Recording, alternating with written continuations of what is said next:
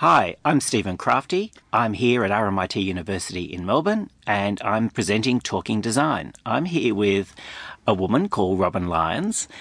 I remember her from my past, um, but I also happened just to a chance meeting at the Prahran market and I went up to her and I said, Oh, hi, Robin, you probably don't remember me. And uh, she said, Yes, I do, I do. Anyway, uh, Robin is now program coordinator of fashion and textiles merchandising at RMIT University. She's had a very interesting career in fashion, but she started as a primary school teacher before going to um, changing directions and becoming very involved with uh, the Saba label, Joe Saba. Welcome, Robin. Thank you, Stephen. It's lovely to be here. Robin, most people change directions at least three times in their careers. You were a primary school teacher. That's right. And why the change? Okay. Um, my family background has always been uh, the retail, or they were merchandisers basically, and it's always been in my blood. And fashion has been there too. My grandfather um, used to have fabric mills in the country area around Ballarat, and um, was impeccably dressed, beautiful tailored suits, and I think the love, the family love, came from him, and that carried right through. So being a Ballarat girl born and bred, um, not a lot to do once you finished your year 12 in Ballarat apart from nursing and teaching. So mm. automatically went into primary teaching. Um, that passion, remember, was all the way through. Um, so after 12 years of teaching, I thought time to do what I really adore. And I took a leave from teaching. What year are we looking at? Robin? We're lo- oh, do I have to mention that? Well, just lifetime ago. Decade. Okay, um, it 70s? was late seventies. Yes, yep. So in the late seventies, I decided, okay, time to take time out, do what I want to do. So. Um, I am connected to Joe Saba and always have been. We're actually related. And um, Joe was always aware of my love of fashion and interest in it. So I started off basically on the shop floor at Saba with Joe.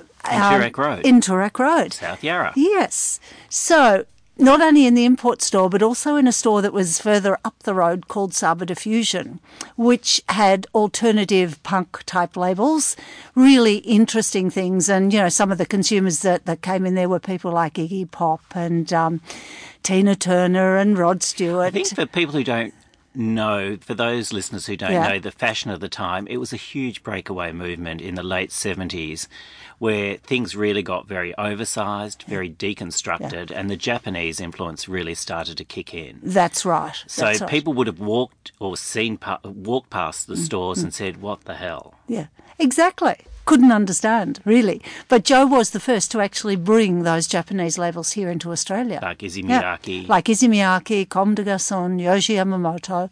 Amazing so, foresight. Yeah, yeah, it really, really was. He was always a man like that, though. Always. Robin, when he bought those things to start with, did you think he was jumping off the deep end? No, no, because I could see it. I could see that this country really needed something like that. Amazing. Really did, yeah. And what was the reaction? Um, spectacular straight away. It was really interesting. Um, those labels were in the store on Toorak Road, but also in Bourke Street, at the top end of Bourke Street. Um, so two very different stores, the more intimate store in Toorak Road and a very dramatic black store at the top end of Bourke Street, just near where the Southern Cross was. I think I remember talking to Joe at the time, or more, re- no, decades later, and I asked him about that period, and he said that he bought for the whole season yeah. and it sold out in three weeks, it and he did. was desperate. He did. Stock. Yes, he did. Uh, because there was this following, like a big cult following, of people that couldn't get anything like it here, just couldn't and they loved design, they loved beauty, they loved quality, and they loved things that were different. And they were different. They were rubberized totally. jumpers. Yes, yes, uh, totally deconstructed garments, sleeves missing, garments that were slashed or cut. And did you have to? Did you find that you had to educate the consumer, or you found they those who got it got it. There were a core that got it, that really got it, and then the others, yes, you did have to educate. And once once they understood they became devotees to those labels. Yeah. So you stayed with Saba for how many years? Uh, would you believe 28? Amazing. So you right through until Joe sold the Saba label in 2002. It's amazing. Yeah, a long, long time. So you would have seen a lot of change in the retail scene. Incredible in amount of change. I mean, um, everything from those dramatic labels right through to stores that had to cater, had to cater locally to a more commercial market as well. Um, the I guess you really had to um, do what was seen as the in thing in the latter part of the Saba days. So we became very commercial to an extent. There was still um, the Saba Black Label, which, you know, fed that market area of the consumer that really loved beauty, quality, and design. And then you had your Saba Diffusion or your Pink Label or Blue Label, which catered more to the commercial market. So, Robin, looking back, you know, people, com- you know, com- look at retail and they say, "Oh, the internet has taken over. Retail's dead." You know, why would you go into a shop? No one talks about retail design or the experience of going into a great store like Saba Yeah. in the seventies, eighties, and through the nineties. What's happened? Okay. Because no one talks about it. No, they don't. Because um, fast fashion has basically taken over. And I say has, past tense, um, or had, I should say, past tense, uh, had taken over so that um, it was disposable fashion. That was what was um, desperately required here by the consumer. You're starting to see now, though, a, a new focus. And now, unless you understand what's going to happen now and woo the consumer, they're going to be lost. And part of that is bringing back that wonderful environment, that beautiful place for the consumer to be. Um, not just visually, but the feeling, the sight, the sound, everything about it, even the smell. It's the whole experience of the retail scene now, and it's starting to come back. And you really need to understand the new consumer psyche, really. Well, you're very involved, obviously, at RMIT in the merchandising Yeah. side. I've, it's interesting because Toorak Road, where Joe Saba was Mm-hmm. very well represented for many years, you see people opening stores now and they they string a few clothes in the window on these rusty hangers, and you think, what are they doing? Hmm. What are they doing, Robin? I don't think they know what they're doing. To be honest, I yeah, they're doing nothing. They're doing what everybody else worldwide is doing and not setting themselves apart. And that's why you see this constant change. There's no longevity or very little, Because except for a few in. pockets. They don't put in. They don't understand. How do you? What is visual merchandising for those who don't really get it or don't understand? Um, well, part of what I do is visual merchandising, but it's really the business side as well as the creative. So one of the courses that we do is visual merchandising, and what that is, it's um, the environment around you. Basically, it's what it looks like, what's going to appeal to the consumer, what's going to set your product or your brand apart from anything else, and that's what it is. Probably one of the better people, and it's a very commercial label that does this, is Sportsgirl here. I mean, for their target market their visual merchandising is exceptional. It really is.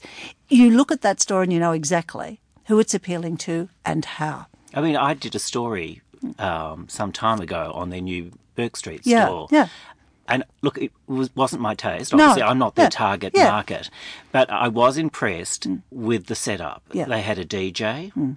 they had a, a room, a, a style room. I mean, you could see the pleasure the kids were getting in that store. And good on them. Yeah. They've really targeted that mm. market. And that's part of what I'm talking about. You need to make that environment appealing now, or you're not going to have a consumer base. The world is at your fingertips, it's a second away. You know, we're a small global community now. So anything is available at any time, anywhere. So, Robin, you're saying that you think there will be a return to that retail experience. Definitely. And you're starting to see it. You're starting to see it with um, companies worldwide like the ASOS Group, which um, Karen Millen, one of his labels is Karen Millen here. Um, overseas, they have Coast, they have Oasis, etc. And what they're doing is bringing back that whole experience for the consumer in what what is called omni retailing. So it's looking not only at the bricks and mortar, but looking at the whole technological side of the business, giving the consumer what they want in a beautiful environment. Do you think it's just an easy cop out when people say, "Oh, the internet, it's taking retail"? I do, 100% definitely I do. If you actually look at the figures, at the moment it's basically between 10 and 15% of turnover of most companies. That's internet. It. The internet. So They're online shopping, So we're still looking at eighty-five percent uh, of course. of people walking Yes. into a store. You are. So what's happening there and why are they losing that business? Because there's no beautiful retail environment for them to be in. Is it also the people who are going into retail aren't exactly right? Sometimes it can be. Because Yeah. I find going into a store, um, it gets quite embarrassing sometimes. You know, they should, I mean, in a sense, they have to be part psychologist and read the customer. Mm-hmm. And I find when you go in and um, they start picking an, an item that you might be wearing, Mm. you know, I love your shoes or I love your this, to get you to buy. And you just think, look, cut the crap. Mm. Yeah, exactly. I would agree 100%. So how, you know, how do these, how do these skills get developed? Okay, um, getting getting students for starters, from my perspective, to understand what the consumer is about, who they are, what their life is like, how they live their life, what their needs are in that life, and look at that and bring that experience into the retail environment. For example. Um, so some of our students have done projects for um, companies like Country Road where they've actually brought a whole experience within um, a store, whether it be just the cafe, a little layback lounge, um, interactive equipment, uh, whether it be on the technological side for the consumer to play with while they're there, um, styling facilities, bringing back the old craft. So having a little denim mini workshop within that store so people can see, they know, they understand the craftsmanship. So bringing back those sorts of things. Um, having little bars where you can put your own take on a garment. So, like Nike are doing with developing sports shoes, you can adapt them or adjust them to what you want. So, bringing back those sorts of experiences, making that customer feel they're important, they're welcome, and they want to be in that space. So you said going back to a much more personalised. I do. Totally. Yeah, Totally. I'd like to think you're right Yeah. Mm. because the retail scene in Melbourne is pretty gloomy at the moment. It is. And you look and it's just fast food. Yes. Yep. And, and people, you know, and, and the reason is, oh, people aren't buying. But, you know, I tend to say, well, people would buy Mm. if there was something out there. Exactly. Exactly. Now, product number one, obviously. That's right. They would if it was out there, but also if the service was there too. And I'm starting to hear and see too companies coming and saying, staff training. What can we do to get our staff to under- understand the consumer? Where are we going wrong? So you can see rumblings. You can see it starting to happen. So will we start to see this in the next few years or you think it's a five to ten year Uh, period? probably the next couple of years, you'll start to see it developing. The other thing that I think is important because of the internet, one thing Mm. that is strong now is that ideas appear so quickly Mm-hmm. and that a fresh idea is only fresh for five minutes. Yeah. So, how do you kind of stop that? How do you maintain that freshness? Okay, that's where you have to become very innovative and very creative. And this is going to be the main thing that is going to be um, what sets sets the retailer apart. Uh, now, because you've got all the international brands coming in here as well, and that immediacy of the internet, you can't just do what people have been doing over all these years, past years. Go away, buy samples, adapt them in some way. You can't anymore. That creative, that design side has to come back. It's the And I point of difference. have to find your own voice Of course you do. Your own voice, your own brand, your own signature. Yeah. and target your market. And target your market. what are the type of things that students do at, at, in the program that you're involved in? What are the type of things they get to do on a? I've seen some things in the Cardigan Street store, Cardigan St- Street window, you know, where they put displays together. Mm-hmm. Okay, my students actually, first hand experience, work with companies. I have um, all my second years, the hmm. second year students of the associate degree, fashion, textiles, merchandising, working with Country Road, Sportsgirl, Target. They have with Spotlight in the past and hmm. Calibre, and they work on design briefs. So those companies come in at the very start of the year. They deliver a brief to the students. Hmm. The students work in groups that replicate how you would work out in industry. So they have their CEO come team leader, they have their head of design, their head of production, their head of marketing, etc. And they develop those briefs through to market readiness and present them back to the industry partners. Um, sorts of briefs that are delivered, things like um, Sportsgirl might say, okay, I want you to develop a party wear range. Party wear range, actually, the the cl- the, The actual setting. No, no, the, actual garments, Oh, clothing. right. We're talking clothing Okay. design here. Yeah. So a range for the target market, for the sportsgirl tar- target market for those girls. Uh, it might be a range that you could wear to a music festival. Now, not only do they develop the actual clothing designs, but they have to come up with the marketing behind it, the promotions behind it, The window displays. the visual merchandising, window displays in store, um, and then the business side, how many units they predict they're going to sell in um, what colour and what size over what period of time. They have to come up with every single thing involved with that range. Huge task. Massive. That's why it takes the full year. And the actual industry partners, the designers, the CEOs come in and they give them feedback halfway through, as you would in industry if you're presenting a range to the board. And then at the end, um, they will give an award of excellence to the top winning groups. It's very easy to say uh, fashion's dead and then nothing's happened, but I do still look back very fondly on the early 80s in particular yeah. as a very mm, a milestone in fashion. I would agree. I think the Japanese made a huge difference, and people like Joe Saba Mm. um, and yourself with Joe, an extraordinary um, difference.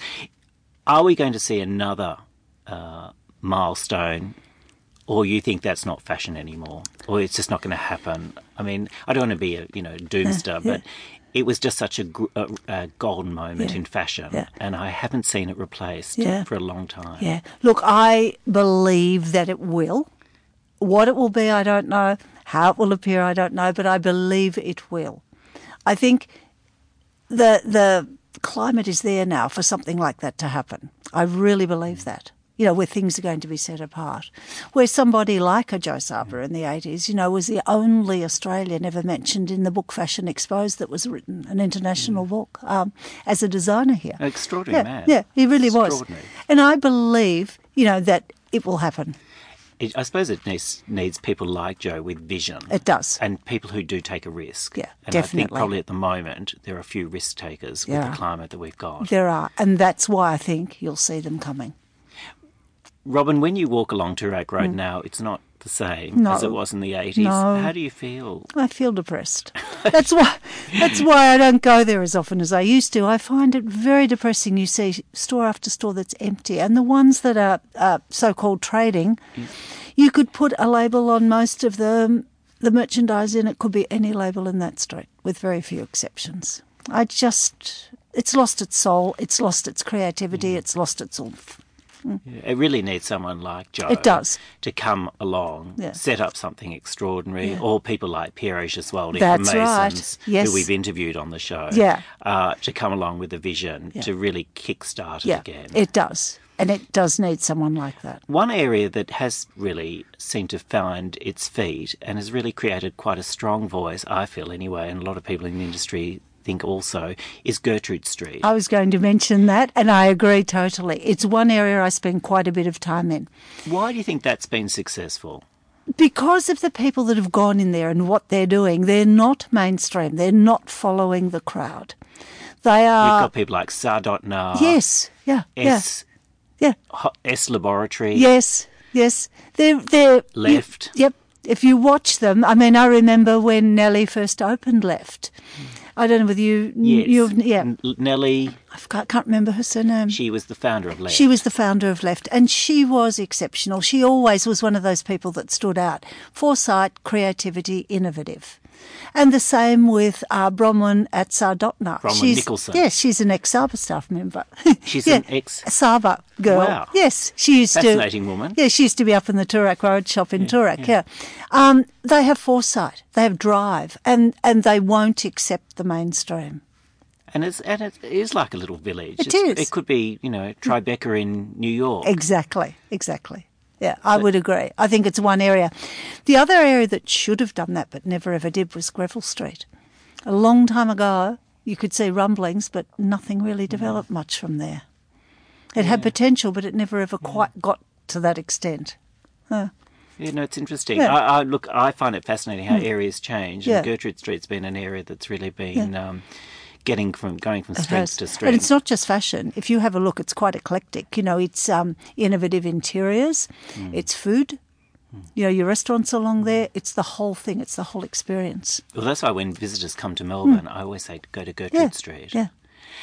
Robin, look, it's been an absolute pleasure having you in today. Um, I still remember walking into Saba in the early 80s. I was a customer, and um, so was my wife. And we just still remember the wonderful clothes and just the braveness and audacity. And, and look, it paid off. Mm. And I just hope that there's another Joe Saba in the wings um, in the next few years for everyone's sake. Mm, I would agree, Stephen. And likewise, I remember you and your wife too, because you always stood out. And that's why our chance meeting at the Prahran Market over the meat worked. Thanks so much, Robin, You're for welcome. coming in today. You've been with Stephen Crafti, talking design at RMIT University in Melbourne. Thanks so much for listening.